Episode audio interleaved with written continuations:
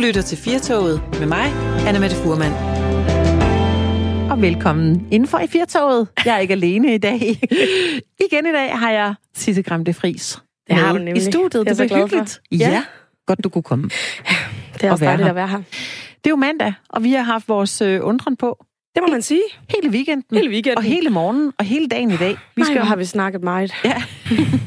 ja, det har vi. Der var særligt øh, et emne, øh, vi kommer til at berøre i dag, nemlig noget om krop og øh, øh, noget body shaming. Noget body shaming, der- noget body positivity. Der gik, øh, der gik bølgerne højt øh, i vores øh, Altså- redaktionslokale, og det ved jeg ikke, om det kommer til at gøre i dag i øh, Firtoget, men øh, måske, det er jo også lidt op til vores, vores kære lyttere, der sidder derude og Ja. byde ind med det, hvis der er Helt noget sikkert. der. Men jeg var det, faktisk lidt overrasket af det med det. Jeg troede, vi sådan skulle Var have sådan en rolig morgen sammen med noget kaffe.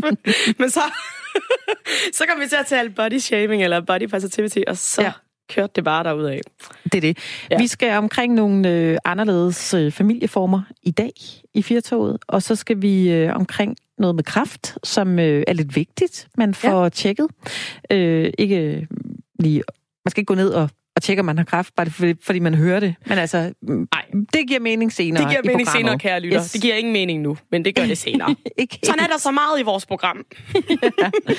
Men øhm, vi skal omkring noget øh, klimavenlig jul. Øh, og jeg er nok, øh, vil jeg sige, lige der, hvor jeg har du ved, læst meget om det, og talt meget om det, og talt med rigtig mange mennesker omkring det, og øh, alligevel så, øh, så, så kan jeg ikke sådan finde ud af, om, om hvor klimavenlig er jeg egentlig, når det kommer til stykket, øh, i forhold til, til at, at spare penge og være du mm. ved, miljøbevidst og sådan noget. Det, det, det kommer lidt bag på mig. Kan du det med, at man Ja, kan godt have en opfattelse af sig selv, og man synes, sådan en er jeg. Men er jeg så i virkeligheden det? Ja. Og jeg tror også, jeg synes, når man siger klimajul eller klimavenlig jul, så er det næsten sådan lidt uromantisk. Ja. Altså, jeg synes næsten, det er sådan lidt, ej, det er jul. Altså, Ja. Så jeg, jeg, jeg synes, i dag skal vi prøve, om vi kan forene de to ting. Ja. For det tror jeg altså godt på, man kan, det skal vi. Det tror jeg også. Vi, Det- havde, vi, vi har talt om det før her Ja. i Firtoget, det her med øh, ja, både klima og den klimavenlige jul, og hvordan man skal øh, komme omkring den, hvis man er sådan en, der stadig spiser meget kød og sådan noget. Der Klart. havde vi i hvert fald en lytter, der skrev, nu skal I bare til at holde jeres mund, fordi jeg vil have mit rødvin, og jeg vil have lov at spise min juleand uden dårlig samvittighed. Og det skal vi jo lige sige med det samme, det er ikke for, for at give folk dårlig samvittighed. Vi snakker om det er her. det ikke. Men øh, der er nogle gode tips ja. på vej, Jeg faktisk. synes, øh, vi har lavet, strikket et ret godt klimajuleprogram ja. Sammen, synes jeg hvordan, faktisk. hvordan synes du, du er? Åh, hey. Med det er der? Med det? Jamen altså, jeg, jeg er faktisk en af dem, der har fuldstændig opgivet kødet, selvom at jeg kommer fra en lille bitte provinsby i Jylland, hvor det har været en meget, meget stor del af min families øh, måde at være sammen på, og noget, som jeg har været rigtig, rigtig glad for. Ja, Så det spiser faktisk været, ikke kød. Jeg spiser slet ikke kød. Øhm, jeg kan i en snæver vending spise en rejecocktail. Ja. Og så har jeg simpelthen dårlig samvittighed bagefter. Men jeg kan godt gøre det, og øh, det, det har faktisk været rigtig svært for mig at bryde med det, men det har jeg følt mig nødsaget til. Ja. Ja. H- hvad spiser du så øh, juleaften? Så at, Ja. ja. jeg skal lige høre, fordi er du så sådan en, der, der ringer til dem, du skal holde jul med, og siger, øhm, jeg spiser ikke kød, jeg har selv nogle små øh, falafler med, jeg har formet ja. som et, et andelår, så ingen får det dårligt? Eller, Øh, eller jeg er du skal, sådan der, jeg der skal holde siger, jul med min meget, meget dejlige søde mor, som ja. jeg har talt meget med øh, det her om.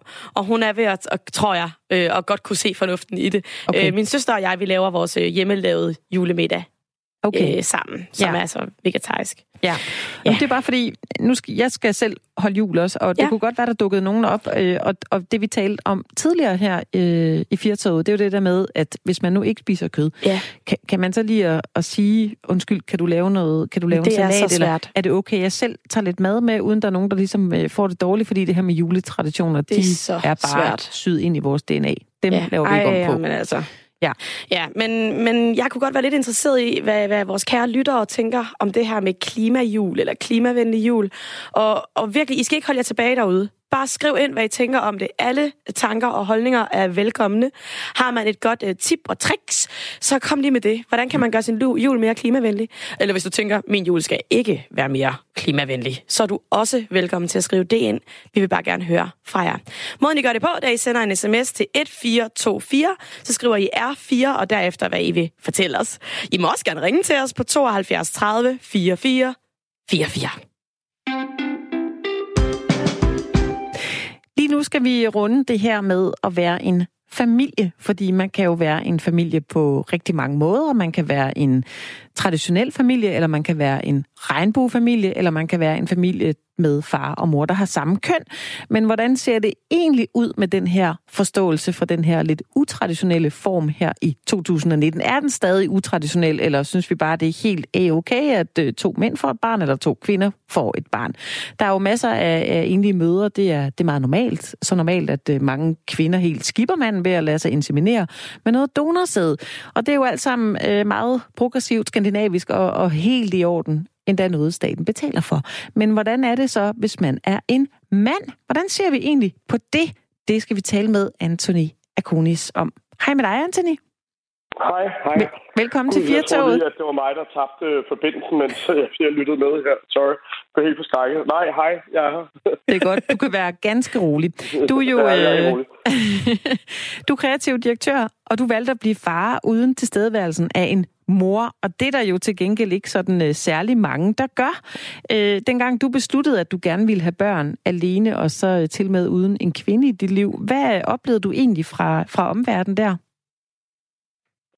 Jamen, jeg tror, i, i det sekund, jeg besluttede det, så, så, så øh, var der ikke andet end en, en, en opbakning. Øh, selvfølgelig, øh, jeg fortalte jo kun i min, i min nære omgangskreds øh, og til familie og venner, og det er klart, at, øh, at det har været et stort ønske hos mig i lang tid. Så, så der var sådan set fuld opbakning. Øh, det var først, når man kan sige, at det var i gang med at blive en realitet, og jeg skulle i gang med praktikken omkring det og forberedelsen til det, at jeg ligesom begyndte at blive, at blive mødt med spørgsmål om, øh, hvordan det nu kunne være, og hvad der så skulle ske med, med, med de her stakkels børn, nu når, de, øh, nu når de skulle vokse op uden en mor.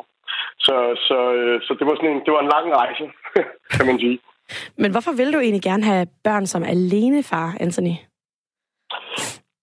Jamen, øh, jeg tror ikke som udgangspunkt, at, øh, at det var et ønske om at, at have børn alene. Jeg havde vel øh, i en, en lang række år øh, været i, øh, i nogle forhold hvor øh, med, med modparter, som ikke ville have børn, og og så var jeg bare kommet på et tidspunkt, så var jeg blevet single for første gang i, i faktisk 17 år.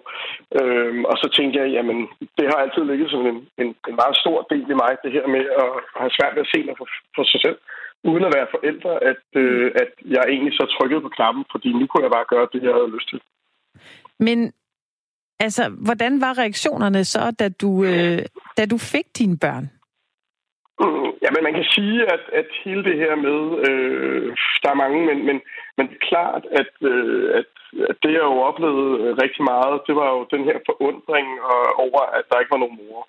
Øh, og på mange måder øh, bliver, øh, oplevede jeg meget i starten, at jeg havde et utroligt stort forklarings, øh, fik en forklaringspligt ja. i virkeligheden, at, øh, at, øh, at jeg ligesom skulle forklare mig selv hele tiden, og, og faktisk også øh, ikke engang, da børnene var kommet, men, men særligt perioden op til, at de mm. begyndte at komme, når det begyndte at komme bredere ud, at nu skulle jeg have børn, og og jeg skulle have børn alene, og jeg fik spørgsmål som, hvad jeg havde tænkt mig at gøre om natten, når børnene græd, og hvordan jeg, altså der var, du ved, hvem skulle så hente børnene nu, når der ikke var nogen mor, og, og alt sådan noget, som, som jo øh, i starten, hvor jeg sådan, øh, havde, fik sådan en, øh, jeg, jeg følte i hvert fald, at jeg havde, en, øh, jeg havde sådan masser af svar parat, fordi at, at jeg hele tiden ligesom skulle forklare mig selv og sige, hvad, hvad havde jeg egentlig tænkt mig at gøre øh, som selvfølgelig øh, ekstremt meget i mange af tilfældene var forbundet med praktikken, og, og, i nogle, øh, og i nogle tilfælde så var det forbundet med, hvad, hvordan man, hvad, hvad der ville ske med børnene nu, når de vokser op uden en mor. Og det eskalerede så selvfølgelig i det sekund, at øh, jeg så stod øh, ikke alene med et, det var oprindeligt planen, men med to børn. øh, så, så blev praktikspørgsmålet selvfølgelig temmelig meget større, men, men, men der var stadig den her, øh, du ved, forklaringspligten var der stadig, og jeg begyndte at mærke sådan en, en sådan mere og mere militant øh, ting i mig, der handlede om, hvorfor er det egentlig, jeg står og forklarer mig selv hele tiden. Ja, det, øh, jeg skulle lige til at spørge dig, øh, Anthony, ja. dengang, at de siger til dig, hvad vil du gøre, når de vågner om, om natten? Det er jo lidt som om, de glemmer, at du rent faktisk er et menneske. altså, øh, må du lige trække vejret lidt og sige, nu skal du høre her, eller, eller øh, altså, hvordan havde du det, når du fik de spørgsmål, som Jamen, måske Jamen, jeg, det, det var faktisk det spørgsmål, jeg fik allermest. Ja. Øh, det var faktisk, det, der var sådan en klassiker, og, og det var helt klart et af dem. Og i starten svarede jeg jo ret høfligt hvad jeg så helt rent praktisk havde tænkt mig at gøre, indtil gik op for mig, at når man stiller mig det spørgsmål, så handler det jo i virkeligheden ikke om, om praktikken om natten, men det handler om min egenskab som forælder.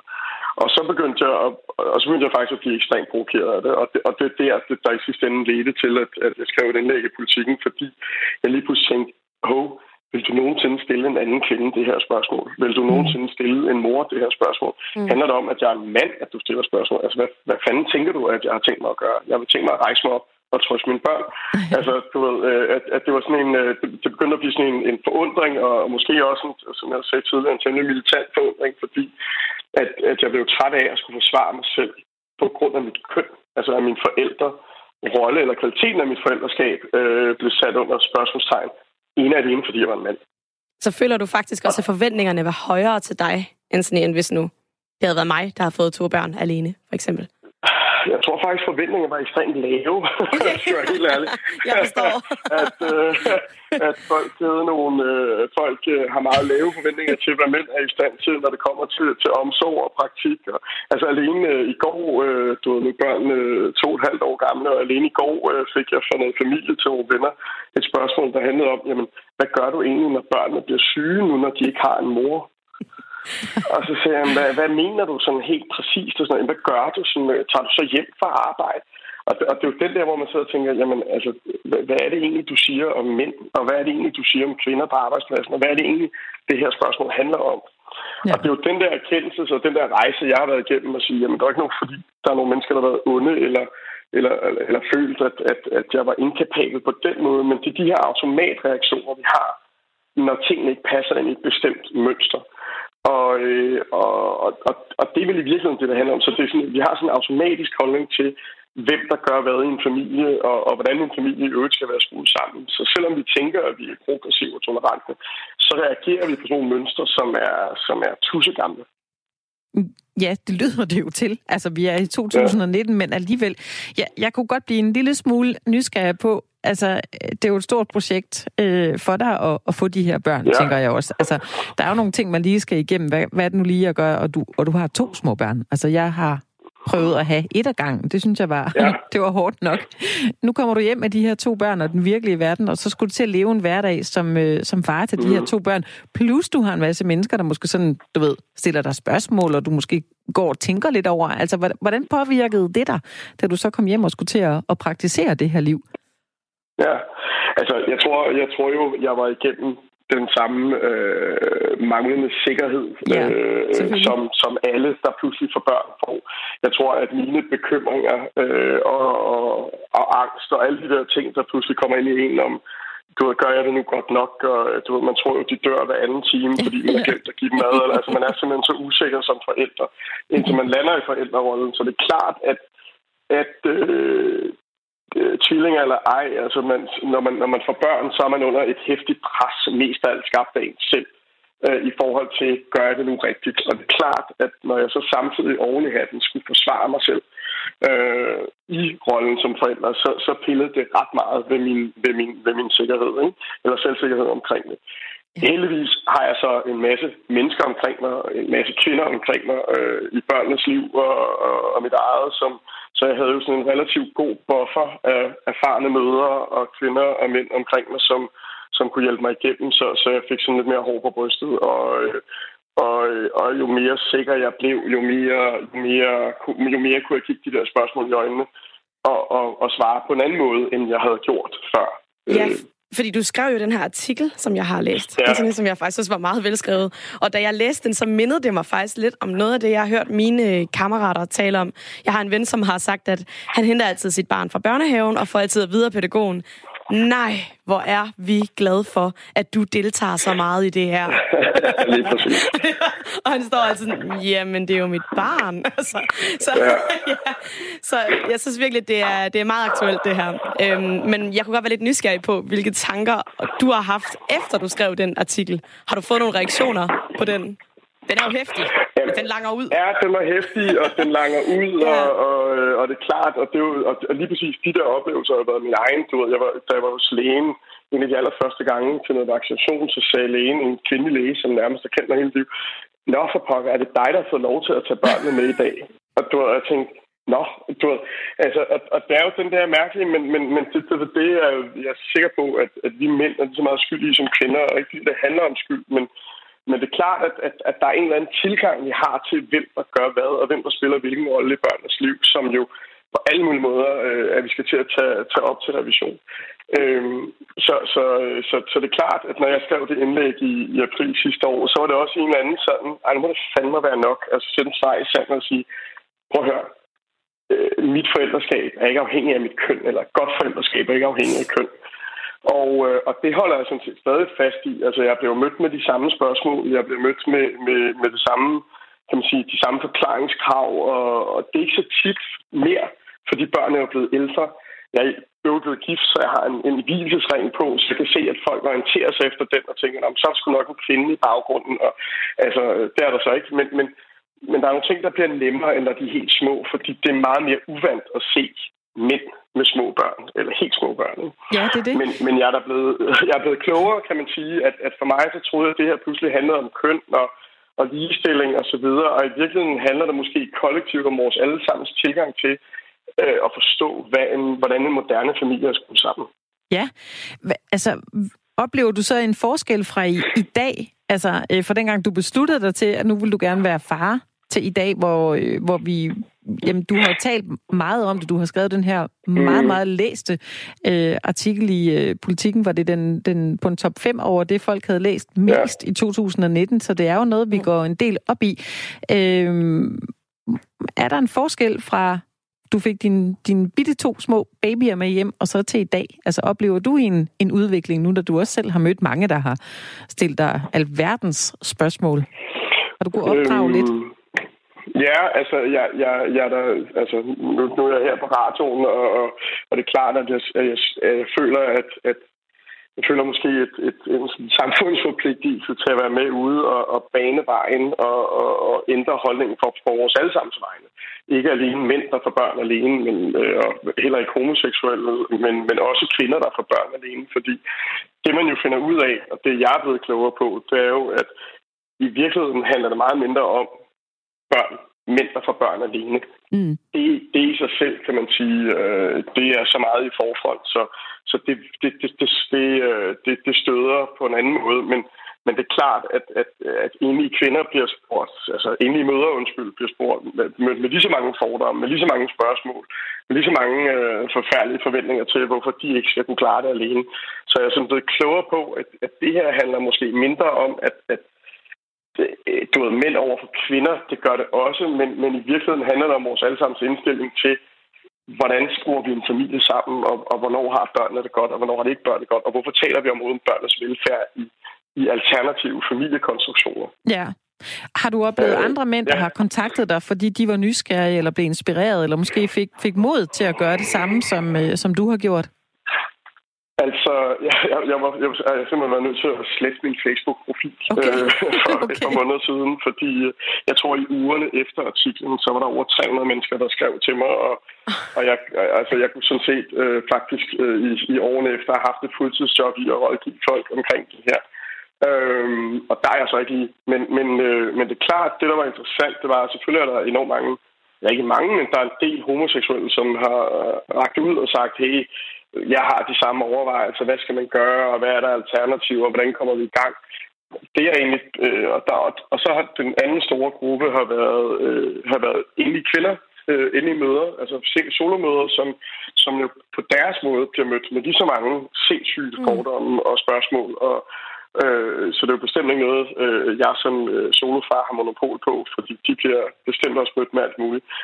Den største gruppe, øh, der faktisk fat i mig, det var, det var heteroseksuelle mænd, altså straight mænd, der både var i ægteskab, øh, eller i ægteskab og var fra lige nyligt farskilte, som sagde, at, at de kunne genkende situationen med at være andenrangsforældre i, i deres ægteskab. Øh, mm. Og det synes jeg faktisk var det mest spændende, det her med, at, at, at, at den der med, at man ikke er god nok forælder, fordi man er en mand, øh, den, øh, den, den, den, den, den står alle mulige steder. Ja. Så, så der var sådan to komponenter. Det ene er, at der er helt klart et eller andet med, hvordan vi vurderer mænd som forældre. Og det andet er, at det her med de nye familier, det, det, er, det er bestemt en rejse, vi kun lige er, er begyndt på. Ja. Men øh, godt, du havde mod til det. Du har jo fået to fantastiske børn, og tillykke med dem i hvert fald. Tak skal du have. tak fordi du ville være med her i, øh, i Firtoget. Kan du have en, en god dag? Det er godt. Lige måde. Hej hej. Du lytter til Radio 4. Ja, det, vi skal springe lidt i emnet nu. Anna Det gør ikke noget. Okay. Det gør ikke noget. Fordi jeg synes, at øh, det her det er vigtigt. Jeg sad i toget i morges, og så kom jeg til at læse lidt om det her. Det viser mm-hmm. sig nemlig, at mange kvinder har faktisk nogle gener, der kan afsløre, om de er sådan disponeret for eventuelt at få brystkræft senere i livet. Og det rejser jo det her lidt svære spørgsmål, som man så tit har siddet måske over en øl og diskuteret med en ven, sådan, hvis du nu vidste, at du fik en livsfarlig sygdom, vil du så have det at vide? Øhm, så der, der er altså lidt debat om, nu kan man få testet, har man det her, den her genfejl i sig, som altså gør, at man er disponeret for brystkræft, så mm. kan man få det at vide med det samme. Ej, den er også... Øh, det er selvfølgelig ja. godt jo, Sisse, ja. at man finder ud af det ret tidligt i, i stadiet, hvis man har det på den anden side set. Øh, jeg kunne godt være, du ved, lidt ligesom når man skal til tandlægen. Man ved, åh, det bliver ikke sådan super rart, og det her, det er jo så øh, endnu mere alvorligt. Tænk nu, hvis, øh, hvis man... Altså, det kan være ret store konsekvenser, hvis man nu øh, har en høj øh, procentvis chance for, at man er, øh, er disponeret for det. Det kan jo ændre hele måden, du anskuer dit liv på. Ja. Hele måden, du tænker din karriere på, dit familieliv på. Det er jo næsten så stort, at jeg synes, jeg har svært ved at forholde mig til det. Altså, ja. ja. Så Men derfor skal vi også, det? Derfor, derfor skal vi også have hjælp i dag. Det er det. Vi, har, vi har en øh, læge, Lars Henrik Jensen, som er overlæge ved onkologisk afdeling fra Vejle sygehus. På linjen er du der. Lars Henrik. Ja, det er Ej, hvor dejligt. Velkommen til Firtoget. Velkommen til Firtoget. Jo, tak. Vi har jo talt meget om det her kræft her til formiddag, og blevet lidt nysgerrige på, om der er andre former for kræft end bryst, brystkræft, som man ligesom kan forudse, man er disponeret for. Ja, det er der. Ja. Brystkræft er en af de, af de helt store sygdomme, øh, hvor der er en vis risiko for arvelig, en arvelighed. Øh, en af de andre store sygdomme, det er sådan noget som tarmkræft, og det her brystkræft, det føles også ofte ad sammen med æggestokkekræft. Så æggestokker, brystkræft og tarmkræft, det er sådan de, de tre store grupper inden for arvelig kræftsygdomme. Men udover det, så, øh, så stort set alle kræftformer, øh, det kan faktisk også godt skyldes arvelige sygdomme. Men det er bare meget, meget mere sjældent. Mm. Så det er ikke selve kræften, man arver, men, men en rigtig stor risiko for at få den? Ja, der, øh, det er jo altid, når man sådan kigger lidt ind i detaljen, så bliver det jo sådan lidt komplekst. Men øh, mange af de her sygdomme, det skyldes jo nogle fejl i nogle gener, der øh, skal reparere vores celler, når cellerne deler sig, og hvis der opstår fejl. Og øh, der er så nogle af, alt efter vaginer, der bliver ramt, jamen så kan man være mere disponeret for for eksempel for tarmkræft. Men vi kan se, den samme fejl ved de her tarmkræftpatienter kan også give dem en øget risiko for andre kræftformer. Det kan for eksempel være kræft i, i livmoren. Øhm, så den samme fejl kan faktisk godt føre til flere forskellige kræftformer. Wow. Øhm, så er jeg jo nødt til at spørge, fordi nu sidder de fleste lytter nok og tænker, okay, men hvad kan man så selv gøre, altså for ligesom at holde øje med det her? Er der noget, man kan teste sig selv, eller hvordan gør man, hvis man gerne vil have vidshed om det her? Det er vigtigt for det første at slå fast, at det her det er meget sjældent. Okay. Så øh, nu er der selvfølgelig meget, meget tale om, om kræft, og øh, ser man øh, på, på hele befolkningen, altså, så er det jo en, en hyppig sygdom. Men for den enkelte, øh, Øh, der, der er det jo sjældent der bliver ramt af en kraftform. Og de arvelige kraftformer, de er endnu mere sjældne. Så for eksempel ved ved tarmkræft en af de mest, den mest arvelige kraftform ved det. Det er kun 2-3 procent af alle tilfælde, der skyldes de arvelige former. Så de fleste tilfælde af kræft er altså noget, der, der opstår tilfældigt, eller måske på baggrund af vores levevis. Så øh, jeg synes ikke som udgangspunkt, at man, øh, man skal gå og bekymre sig om sin, sin arvelighed og risikoen for kræft. Jeg tænker, man skal følge de almindelige øh, råd om en almindelig aktiv livsførelse, undgå tobak og for meget alkohol, og så skal man lytte efter sin krop. Det vil nok være det, man selv kan gøre. Men, men hvis man nu ved, at min mor havde brystkræft, min mormor havde brystkræft, synes du så ikke, at man skal være ekstra opmærksom på det, eller skal man også bare tænke, det vil jeg ikke bruge min energi på og bekymre mig om? Jeg synes, et, et generelt råd, det er at, at kigge lidt på, om der i ens familie har været kræfttilfælde i en meget ung alder. Og det, det er sådan noget som øh, for eksempel før, før 50 års alderen. Eller hvis der har været mange tilfælde af den samme kræftsygdom. Mm. Er man i sådan en familie, så, så bør man få noget vejledning fra en, øh, en genetisk afdeling. Øhm, og det er vigtigt, at det, bliver, at det bliver undersøgt ordentligt, det her. For hvis ikke der er nogen grund til at, at være nervøs, jamen så skal man ikke gå gennem under, ekstra undersøgelser. Men finder man, at der er en risiko for arvelig kræft, så er det vigtigt, at man øh, kommer ind i et, øh, i et opfølgningsprogram, hvor der bliver lavet de, de rigtige undersøgelser. Mm. Så det skal altså det skal undersøges af nogle eksperter, hvis, hvis man har sådan en familie med tydelig ophobning af samme kræftform i en ung alder. Ja. Jeg kunne forestille mig, hvis det var mig, der fandt ud af, at min øh, mormor og min mor og min oldemor, nogle, måske nogle generationer tilbage, havde, havde haft brystkræft eller en anden kræfttype, at jeg ville være lidt... Øh, jeg ville må, måske forsøge at google mig lidt frem til, du ved, hvad, hvad skulle jeg være opmærksom på? Øh, er der noget, man egentlig skal være opmærksom på, hvis man, hvis man nu har en mistanke? Øh, lige, lige som et eksempel, hvis, hvis der er meget familie, så, så skal det altså undersøges og afklares. Ja. Men så gælder de, de almindelige råd. Øh, nu ved brystkræft, jamen, så er det jo op der, man en ny knude, så skal man gå til sin læge. Ved tarmkræft, der er det øh, sådan noget som blod i afføring, at det skal undersøges nærmere. Øh, så det er sådan lige nogle, nogle præcise råd lige med de sygdomme. Og ellers så gælder det jo almindeligt, at hvis der opstår noget nyt, som ikke forsvinder af sig selv, og man ikke har en anden god forklaring, så bør man lige runde sin, sin egen læge lige og høre om, øh, om der kan være noget alvorlig sygdom bag det. Mm. Men hvis nu man står i en situation, hvor man, hvor man ikke har nogen forældre, der har kraft, eller der er ikke nogen i familien, er umiddelbart, hvad vil du så som overlæge anbefale? Synes du, man skal blive testet og få vidsthed om det, eller bare gå gennem livet? øh, ja, jeg, jeg synes også, det, det er vigtigt her, øh, og nogle af de forslag, der har været, og noget vi allerede gør nu, øh, allerede nu, der, der laver vi nogle, øh, nogle undersøgelser, der, der kan øh, pege lidt i retning af, om for eksempel æggestokkræft er arvelig, eller tarmkræft er arvelig. Og det, det meget for også handler om, det er at finde dem, der er i en, er i en stor risiko, og så få håndteret det. Og så samtidig lade være at sygeliggøre alle de andre. Og man skal ikke gå og sætte sit liv på standby, fordi man, øh, man frygter at have en arvelig sygdom og sådan. Mm. Så øh, vi, vi skal også passe på, at vi ikke sygeliggør nogle helt almindelige mennesker. Ja. Hvad betyder det for behandling, at man kan teste folk for, for specifikke gener, som, øh, som kan vise, at de er genetisk disponeret, disponeret hedder det, for en bestemt type kræft? For det første, så er der jo det her med, at hvis, hvis man er rask og har de her forandringer, så kan man komme i noget, noget tættere overvågning. Og der ved jeg for eksempel fra de patienter med arvelig tarmkræft, at hvis man er i den her øh, tætte overvågning, jamen så kan man faktisk øh, undgå overdødelighed af kræft. Så det er jo da en god ting. Men dernæst så er det faktisk også det meget interessant, øh, at de her øh, genfejl, de betyder faktisk ofte, at øh, vi skal behandle kræftsygdommen på en anden måde, hvis nu patienten har, har for eksempel en, en udbredt øh, sygdom. Der er nogle øh, nye former for medicin.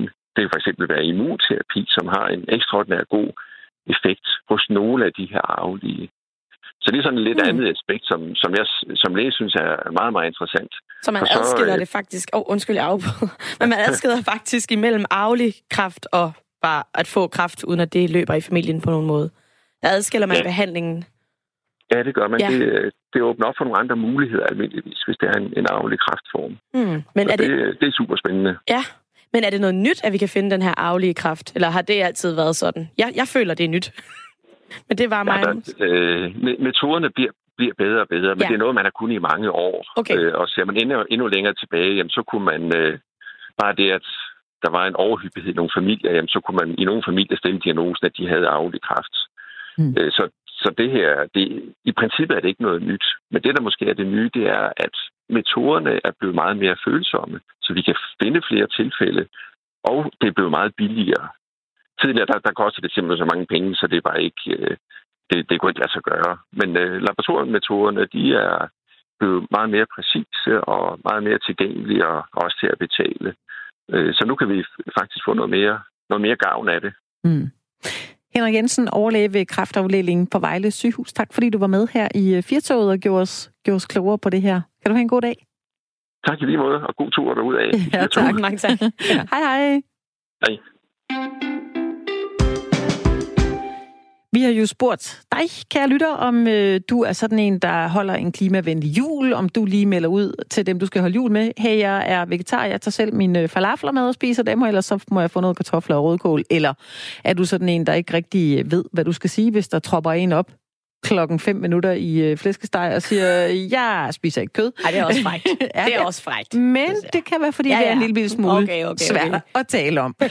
øh, hvis du har lyst til at melde ind øh, i den her time af Firtoget, så kan du da gøre det på øh, 1424, skriv R4, og så din besked med lige ind, hvor, hvor klimavenlig en jul du egentlig har tænkt dig at holde i år. Du må også godt øh, ringe ind til os på 72 30 44 44, fordi øh, telefonen er åben. Og øh, må jeg, må, jeg, må jeg stille dig et, et spørgsmål fra en fra sms'en, Sisse? Ja, så tror jeg kan du, se i dine øjne, Annabelle, at det bliver en hård en, den her. Nej, det, det tror jeg ikke, det gør. Okay, det, fordi okay. du, du fortalte lige det. før, at du ikke uh, spiser kød. Ja. Og øh, så har vi fået en øh, besked fra en lytter, der hedder Jens, ja. som spørger, Hej, vil du ikke fortælle, hvordan en rejecocktail kan give dig dårlig samvittighed? Og det var derfor, du sagde jo det der med, jeg spiser ikke kød, men jeg kan måske godt spise en rejecocktail, ja. men jeg får lidt dårlig samvittighed. Okay, Jens, jeg kan faktisk godt forstå, at du skriver det, og det er ja. jo en længere snak, men hvis jeg skal gøre det ultra kort, så har det jo noget at gøre med, hvordan vi sådan tømmer havene for fisk og skalddyr. Det synes jeg er sådan lidt uetisk, så det hænger også lidt sammen i det. Så prøver jeg sådan at skrue lidt ned for det. Øhm, men hvis jeg skal spise noget kød, så, så bliver det fisk og skalddyr, og det har jeg faktisk svært ved også at forsvare. Men, øh, men ja, jeg synes ikke, det foregår. Jeg synes, vi tømmer havene. Hvor, hvor i gamle dage var det sådan lidt mere romantisk, så fiskede man det, man skulle bruge, og så var det bare det. Og det er ikke helt den måde, det foregår på i dag. Det er rigtigt. Ja. Men i julen, der er vi jo, øh, der er vi jo gode ved hinanden. Det er Men vi er samtidig også øh, hårde ved vores klima, og det er jo klimaet, der betaler, der betaler regningen for vores øh, forbrugsfest, når vi lader julelysene stå tændt hele måneden, udveksler dyre julegaver, og så mesker os i den her lækre, lækre julemad. Men øh, er det så nu, vi bare skal spare gaverne væk, og så spise selleristeg? Nej, det behøver vi ikke. det lyder altså også lidt kedeligt. Men nu er det jo jul lige om ja. lidt, og der kan man jo stadig nå at, at give en ged eller en klimavenlig mursten til mennesker i Nepal, som øh, jo er dem, der ofte skal genopbygge deres huse efter oversvømmelser fra isen på Himalaya. Altså, det er jo et og så er det jo problem. full circle, fordi det er jo på grund af klimaforandringerne, at isen smelter. Bum, bum, bum, bum, det er bum, det. Bum. Ja. Ja. Og det er vi jo lidt nysgerrige på og har undret os over her i Firtoget. Hvordan går det egentlig med danskerne og den her klimavenlige jul? Er det noget, vi bare snakker om, eller gør vi egentlig noget ved det? Det skal vi lige tale med Birgitte Kvist Sørensen. Hun er generalsekretær i Folkekirkens Nødhjælp og er med os i Firtoget. Hej Birgitte. Velkommen til. Tak skal du have. Jeg skal lige øh, starte med at, øh, at stille dig et spørgsmål, fordi i 2006, der lavede I jo den her, øh, eller det her nye velgørenhedsprojekt, der hedder Giv en Ged. Øh, ja. Hvordan tog danskerne egentlig imod det dengang i 2006? Jamen, det var en kæmpe succes. Altså, de var helt villige, vi vilde med det, og øh, altså, jeg tror, at det var den første sådan reelle velgørenhedsgave, man kunne få. Og det endte faktisk med det år, hvor vi startede, at der øh, indtjente vi omkring 10 millioner kroner. Det har vi altså ikke ramt så højt siden. Nej. Var det en nyhedsværdi, tænker jeg lidt? Altså, mm. det, det var jo... Øh, jeg kan da huske flere, ja. som, øh, som synes, det var sådan lidt øh, hipt, det der med, at øh, ja. man øh, købte en ged, og så lagde den under træet. Det var også ja. lidt... ja. ja. Ja. ja. Så det var, det var en succes. Men, men kan man så kæde det sammen? Altså, jeg ved ikke, om det bare var give en ged. Det lyder også lækkert, ikke? Det klinger rigtig lækkert. Om det er noget med ja. det at gøre, eller om det er fordi, at folk bedre kan lide at donere til de her klimatiltag, fordi vi virkelig forstår alvoren af den her klimaudfordring. Modsat for, nu siger jeg bare et eller andet, øh, 10 år siden, da det ikke var så meget i vores bevidsthed. Kan du se en forskel altså, på det? Ja, altså, øh, vi har jo en støt stigning i, øh, i vores indtjening omkring juletid, og vi har selvfølgelig også udvidet vores gavekatalog, så at det ikke kun er en ged, men man kan også plante træ, og man kan få mm. en solcellelampe og andre ting, øh, som er så vigtige, fordi de fattigste i verden er også dem, der rammes allerhårdest af klimaændringerne. Og så kan man købe en gave og være med til at hjælpe dem med at ligesom forebygge, øh, når der sker oversvømmelser eller der er tørke. Så hvis stigning øh, i øh, gaver, der bliver solgt til jul, og vi hører også fra rigtig mange, at de faktisk ønsker sig sådan en type julegave. Mm. Er folk blevet mere opmærksomme på det nu? altså hvor øh, der har været endnu mere fokus på, på klima, forstår de godt, at i stedet for at give en ged, så kan man give øh, en mursten til et menneske, der bor i Nepal, hvis hus muligvis er, øh, er simpelthen svømmet, svømmet væk i en oversvømmelse? Ja, altså vi ser, at der er flere, der køber, hvad kan man kalde, klimagaver, ja. øh, end vi har set tidligere. Og jeg tror også, det at danskerne de har oplevet det her med, at øh, nu har vi haft et meget regnfuldt efterår, og forrige sommer havde vi en al- alvorlig tør sommer, som faktisk også gik ud over det danske landbrug, at man ved, at øh, vi skal gøre noget. Og så handler det, kan man jo koble det til forbrug. Øh, har man brug for flere sokker, eller øh, flere mm. slips til far, eller øh, flere spil, og så tror jeg, at der er flere og flere, og øh, især øh, øh, folk, der har det, de har brug for, der ønsker sig den her type gaver. Det er i hvert fald det, vi kan se. Men åh, jeg ved næsten ikke lige, hvordan jeg skal stille det her spørgsmål på den rigtige måde. Jeg står sådan og tænker på, Øhm, det må også være en hårfin balance, sådan at folk ikke skal føle, at I pådutter dem, at de skal gøre det her. Hvis du forstår, hvad jeg mener, Birgitte. Er det ja. noget, I sådan tænker ja. over? Fordi man rager jo ind i folks meget øh, øh, værdifulde juletraditioner her, og vil blande sig i, hvordan det skal foregå. Jamen, vi er jo et tilbud, ligesom øh, hvad hedder det, alle mulige andre julekataloger, kan man ja. sige, der kommer ind ad døren. Så det synes jeg ikke, og faktisk sidste år var der en ældre, en ældre mand på 82, der ringede ind til os og sagde, at han havde ønsket sig en ged i julegave, det havde han ikke fået, det var han lidt træt af, så nu vil han gerne bare selv købe to geder. Ej, hvor er det fint. Så altså, det var sådan en fin historie, så jeg oplever egentlig ikke, at, at øh, det er noget, vi pådutter andre, og det, det fine med gaver er jo også, Altså, når man vælger gaver til mænd, det er jo også fordi, man gerne vil... Når jeg selv er ude at købe julegaver, så er det jo også fordi, jeg gerne vil give noget til det menneske, jeg holder af. Og så er det jo selvfølgelig... Nogle gange kan det gå galt, at folk kan bytte. Men altså, det er jo noget med, at man bliver jo også glad for den gave, man får. Så jeg, jeg, jeg håber ikke, at det opleves i hvert fald som i pådutter. Det var det i hvert fald ikke for den ældre herre, der ringede Nej. I begyndte jo på et tidspunkt at, at lægge sådan en uh, satirisk linje i forhold uh, eller i forbindelse med de her kampagner, uh, ja. Giv en ged, med blandt andet uh, Rytteriet, som lavede den her ja. uh, meget sjove uh, adventskalender, og så har I jo også haft uh, skuespiller Bodil Jørgensen, som uh, spiller den her sønderjyske kone, som jo i den grad ja. bruger sproget, sproget temmelig uh, kreativt, må man sige. altså, ja. uh, jeg har, og det er jo i forbindelse med, med, med Giv en ged, men, men er vi kommet dertil, hvor vi også godt må lave lidt satire med, med klimaet, eller er det stadigvæk lidt for alvorligt? Jamen, jeg synes altid, at man må lave satire ligegyldigt, hvad det er. Men satire er jo rigtig svært. Og det er derfor, der er så få mennesker, som blandt andet Rytteriet og en Bodil Jørgensen, der kan gøre det. Ja. Fordi man skal jo heller ikke gå over grænsen. Vi kan, man kan nemt komme til at fornærme, hvis det er eller gøre folk kede af det. Altså, vi skal jo ikke gøre grin med verdens fattigste, men derfor kan man jo godt lave en rytteriet, der sidder ude i Kambodja og siger, ja, altså, de er færdige her, jeg mm. ved ikke hvad. Men, men det er jo fordi, de er så dygtige. Ja. Og det er, jo, det er jo ikke os selv, der laver det her. Så og fordi det bliver det så tydeligt. Det, samme. det bliver så tydeligt. Ja. Så, så derfor så er vi jo meget forsigtige med øh, det, vores satire, og derfor er vi også glade over at have sådan nogle dygtige ambassadører, der ved, hvordan man lige skærer den øh, så, den, så det fungerer rigtigt. Det kan jeg godt forstå. Føler du, at det er nemmere for danskerne at forholde sig til klimaforandringerne end generel nødhjælp? For det virker bare som om klimaforandringerne, det er sådan en akut ting, og det er generelt nødhjælp jo også, det er ikke det, jeg siger. Jeg tænker bare, om, om du kan mærke en forskel i det på nogen måde. Altså, jeg synes, at danskerne er rigtig gode til at forstå, når vi har nogle store humanitære katastrofer, ja. og de er gode til at forstå, at folk har det svært i flygtningelejre.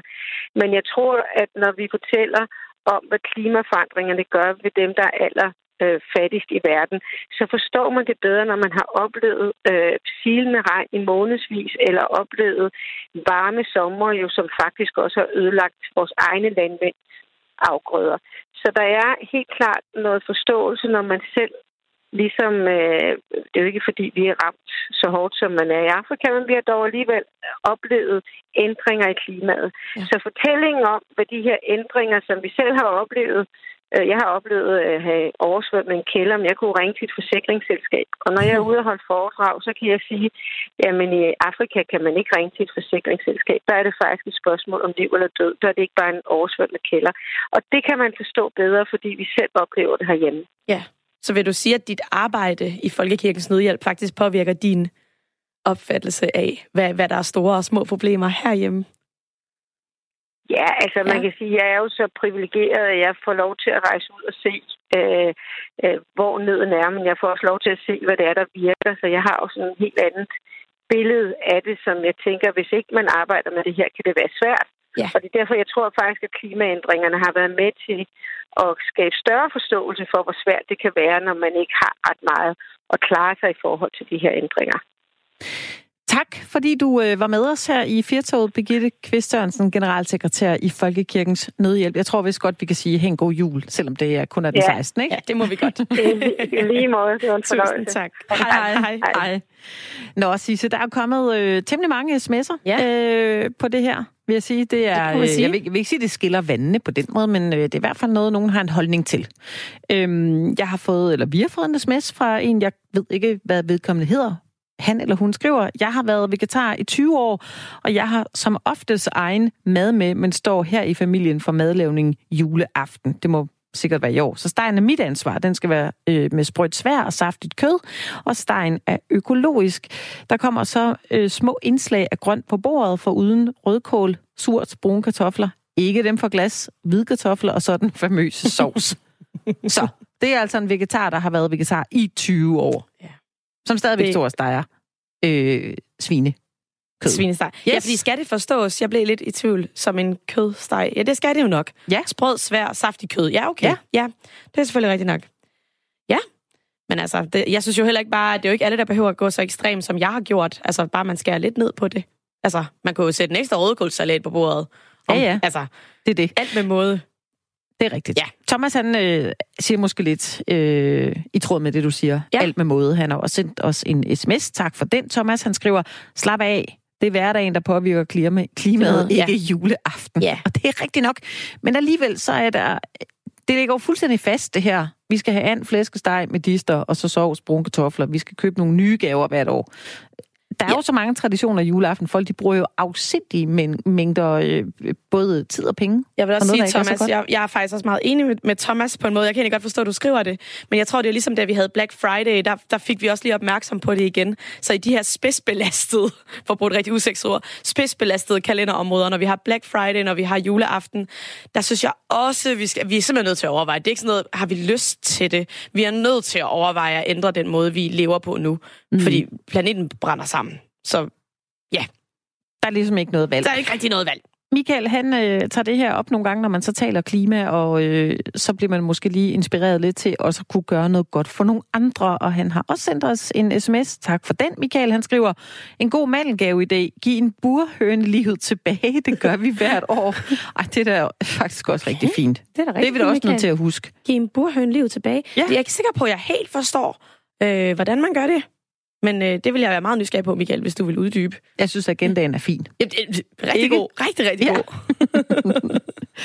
Men øh, der var jo nogle flere ting, man kunne, øh, kunne gøre i forhold til at holde en øh, klimavenlig jul. Jeg øh, startede med at sige her i, øh, i starten af firtoget, at jeg kan måske godt tænke om mig selv som en, der er rigtig klimavenlig, men måske er det faktisk ikke rigtigt, når det kommer til stykket, fordi i øh, den her øh, artikel, jeg står med lige her, der øh, bliver der lige mindet om, at man jo godt kan huske, man kan godt du ved, gemme gavepapiret, hvis man har fået noget rigtig mm. fint, og genbruge det.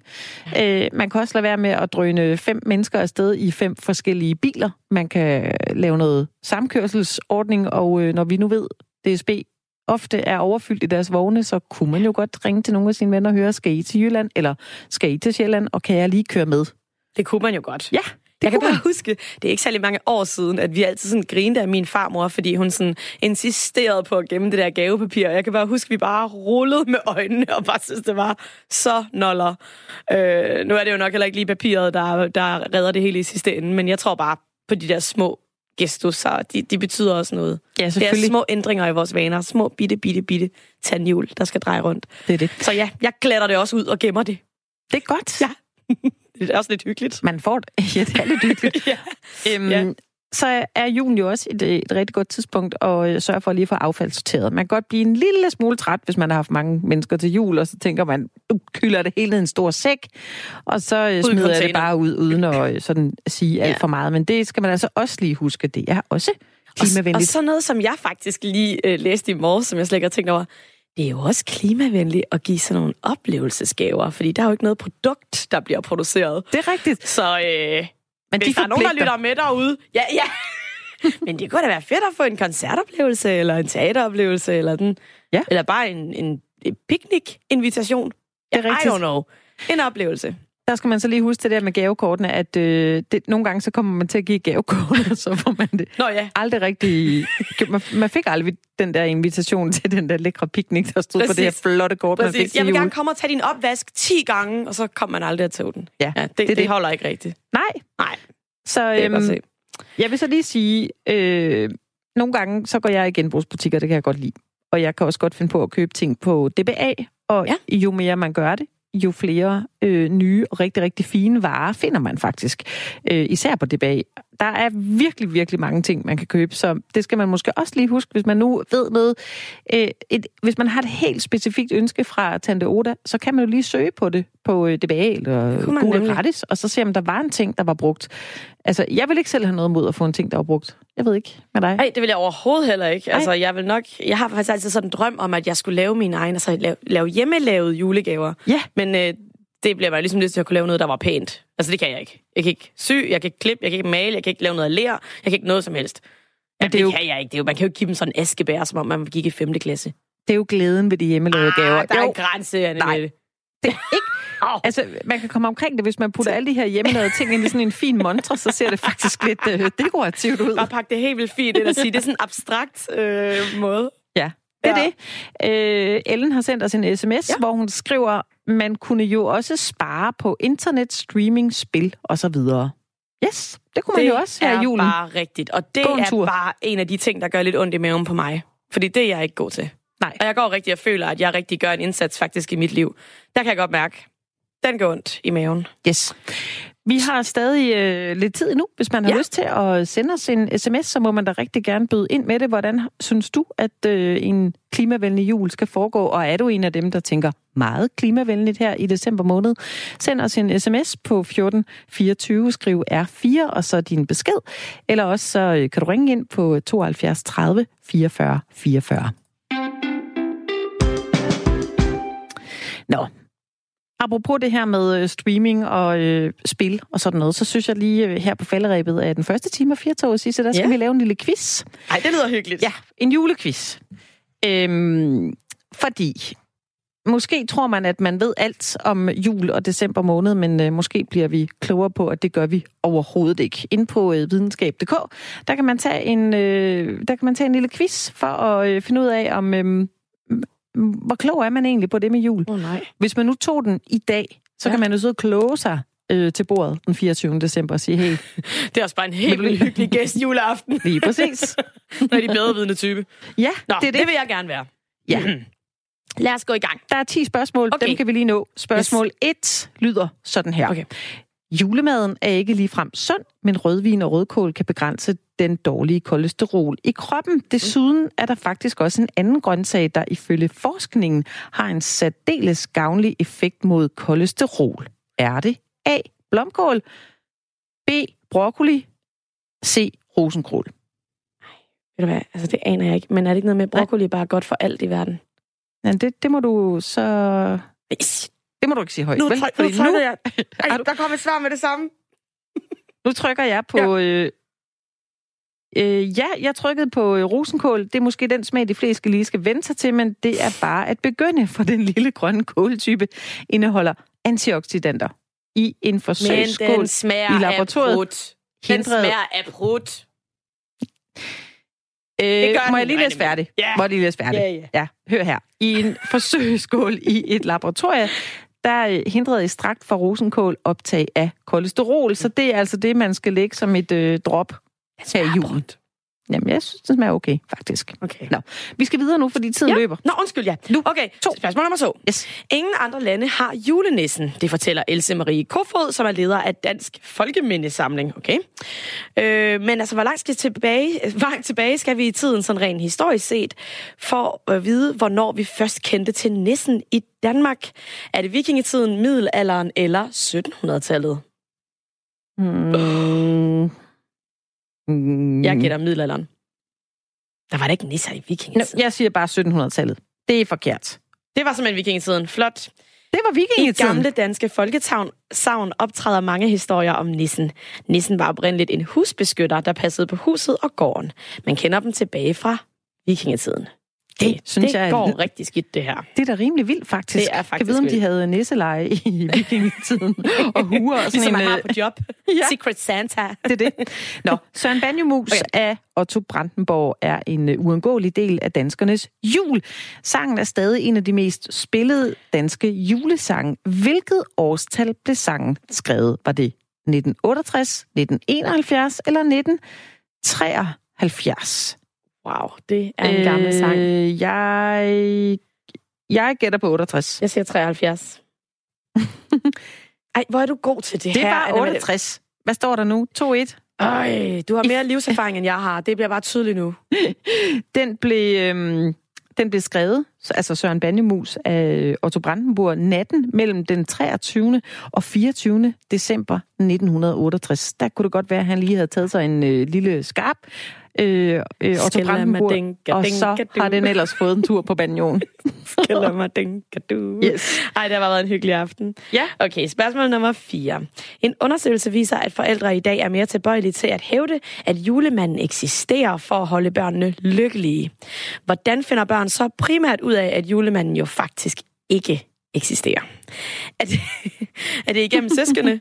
er det igennem venner? Eller er det noget, de finder ud af helt på egen hånd? Hmm. Jeg, altså, jeg det er tror, jo nemt nok, det her. Synes du det? Ja, det synes jeg. Nå, hvad gætter du på? Det er 100% gennem søskende. De er evil Knievels. Så Ja. snart den store har regnet det ud, så siger den det til den lille. Nå. Men Det, jeg er ene barn, så jeg ved det ikke. Jeg, men jeg vil også tænke, man vil, vil ikke sige det, hvis man nu var en, der troede på julemanden, så Nå, vil ja. man vel ikke sige til sine venner, jeg tror stadig på julemanden, og så vil de bare måske Nej. grine af en og tænke, nej, Ej, hvor kikset. hvad trykker Du vi på? 27, Birte. Jeg trykker på igennem venner. Hvad okay, siger du? jeg siger gennem søskende. Ingen af os havde ret. Det var nemlig på, på egen, hånd. hånd. De fleste børn finder ud af det helt på egen hånd, og har det helt okay med det, viser studier fra henholdsvis 1896, 1979, 1980 og år 2000. I alt deltog 1.500 børn i alderen 7-13 år i hver af undersøgelserne. Det er alligevel en ret grundig undersøgelse, faktisk. Nå, Ja, det må finder man da ud af helt selv. Det tror jeg altså ikke, jeg gjorde. Det er det.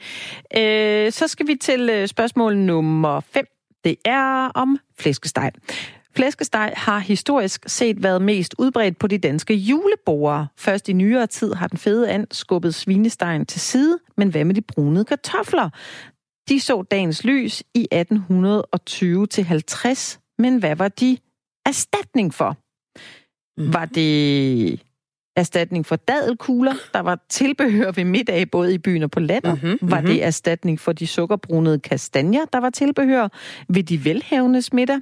Eller var det en erstatning for gammeldags æbleflæsk, der var tilbehør ved bøndernes julemiddag på landet? Øh, Okay. jeg tror på de som en erstatning for de sukkerbrunede Altså, det kastanjer. tror jeg også, fordi det ligner jo lidt. Man kan godt forestille sig en husmor, der har stået og tænkt, det er der ingen, der finder ud af. Jeg hælder bare rigelig sukker på, og så... Det er det. Der er ingen, der opdager det. Okay, det trykker vi gerne med det. Hvad Så har sagde vi altså begge to ret. Vi havde ret. Garnituren, altså kartoflerne, de brunede kartofler, var erstatning for de sukkerbrunede kastanjer. Mm. Så er det spørgsmål nummer 6. Smart løsning. Yes. Tuborg julebryg er øh, den perfekte reklame. Den er i hvert fald øh, virkelig, virkelig spillet og- en rigtig ørehænger. Ja. Øhm, hvornår blev reklamen vist for første gang som en reklame for Tuborg julebryg? Var det i 1978, var det i 1980, eller var det i 1984? Og det er altså den der ding, ding, ding, Ja. ding, ding, ding. Ja, Det præcis. må være øh, 1984. det var forkert. Okay. Det var i 1980. Tuborgs velkendte sneunivers blev introduceret i 1979 på et julekort for almindelig grøn Tuborg med sloganet Glædelig jul og godt Tuborg. I 1980 blev billedet brugt som plakat på ølbiler, og først i 1981 som etiket på nylanceret juleøl. Sådan. Nu er der tre spørgsmål tilbage. Vi har ikke vanvittigt meget tid, så Nej, vi du skynder os lige alt det, vi kan nå. Vi befinder os i en af årets koldeste måneder, nemlig, nemlig december. På trods af julehygge, uldne sokker bider frosten. Nogle fristes måske til at snuppe en romtotti eller en dram til at lune sig på, men øger alkohol egentlig din kropstemperatur? Et svar, du kan roligt tage en snaps, den hæver nemlig din kropstemperatur. To, det betyder ikke noget for din kropstemperatur, om du drikker eller ej. Tre, hold dig for alkohol, for den sænker kropstemperaturen. Den hæver din kropstemperatur. Bum. Det var forkert. Ja. Ej, undskyld. Hold dig for alkohol, for den sænker kropstemperaturen. Det er så lige det. Juleindkøbene er i fuld gang. Der skal købes gaver ind til familien plus det løse. Og jo dyrere, jo bedre. Eller hvad? For bliver modtagerne af julegaverne egentlig mere glade for dyre gaver end billige gaver? Nej eller ja? Jeg siger nej. Nej, dyre gaver vækker ikke mere. Nej, det vil jeg også sige. Nej, lige præcis. Det er rigtigt, det er tanken, der tæller. Nu når vi altså ikke mere øh, af den 25 øre. Jeg tror, der stod 1-1. Gjorde der ikke det, Sisse? Lad os bare sige det, ja. med det.